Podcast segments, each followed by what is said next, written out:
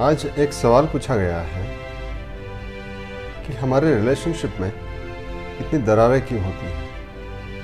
या फिर रिलेशनशिप निभाना इतना मुश्किल क्यों होते जा रहा है? अगर हम देखेंगे तो सारे के सारे रिलेशनशिप आज मेंटेन करना बहुत ही दिक्कत हो रहा है। हालाँकि दुनिया हमारे लिए बहुत ही आसान से हो गई है। टेक्नोलॉजी इतनी बढ़ गई है कि एक दूसरे से कनेक्ट होना बहुत ही आसान हो गया है।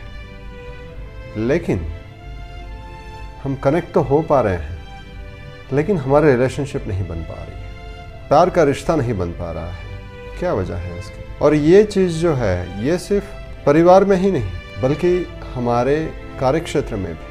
हर एक हर एक जगह पे, हर एक क्षेत्र में हम देख रहे हैं और हर टाइप के रिलेशनशिप में देख रहे हैं कि रिश्ता निभाना बहुत डिफ़िकल्ट हो रहा है। तो इसकी वजह क्या है? दोस्तों, अगर देखने जाएँगे तो इसकी कई सारी वजहें हो सकती हैं। लेकिन एक बेसिक वजह जो है, जो एक बहुत ज़्यादा कॉमन डिनोमिनेटर है, वो है हम खुद से कनेक्टेड नहीं हमारा रिश्ता खुद से नहीं बना है। हम बाहर ही भटक रहे हैं। हम जितने ज़्यादा बाहर भटकेंगे, उतना हमारा ज़्यादा हमसे डिस्कनेक्शन होना शुरू हो जाएगा so we are all disconnected with the self and since we are disconnected with the self there is no relationship with the self और ये खुद से ही रिश्ता ना बनने की वजह से औरों के साथ में रिश्ता बनाना तो ज़ाहिर है, बहुत डिफ़िकल्ट हो सकता है।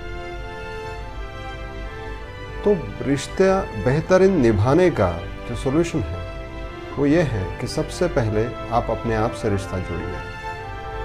जो लोग अपने आप से जुड़े हुए हैं, उनके लिए औरों से रिश्ता जोड़ना और निभाना बहुत ही आसान है। तो फिर इसका आंसर अगर ये है कि खुद से जुड़ जाओ तो फिर दूसरा सवाल ये उठता है कि खुद से हम क्यों नहीं जुड़ते? दोस्तों, खुद से ना जुड़ने की वजह है कि आज हम इतने उलझ गए हैं बाहर की चीज़ों में, इस दुनियादारी में, कि जहाँ पे हम अपने आप से जुड़ना बहुत ही असंभव या मुश्किल समझ में आ रहा है। हमारी लाइफस्टाइल ही ऐसी कुछ बन गई है कि हमें कंटिन्यूसली भागना होता है।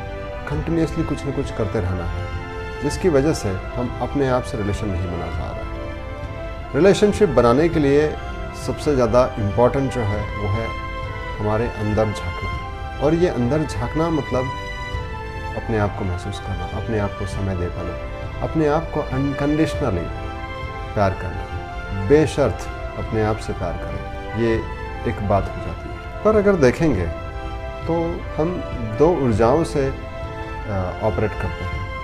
एक तो है स्त्री की ऊर्जा और एक है पुरुष की ऊर्जा। इसको मैस्कुलिन और फेमिनाइन कहा गया है। फेमिनाइन मतलब स्त्री की ऊर्जा मैस्कुलिन मतलब पुरुष की ऊर्जा। और ये मैस्कुलिन और फेमिनाइन ये दोनों ऊर्जा, हम पुरुष और स्त्री, दोनों पे एक जैसे ही काम कर रही है तो आज हम दोनों स्त्री और पुरुष अगर देखेंगे तो एक ही डायरेक्शन में जा रहे हैं। पुरुष का भी मैस्कुलिन एनर्जी बहुत ज़्यादा एक्सट्रीमली काम कर रहा है या मैस्कुलिन एनर्जीज बहुत ही डिस्टर्ब हो चुकी है।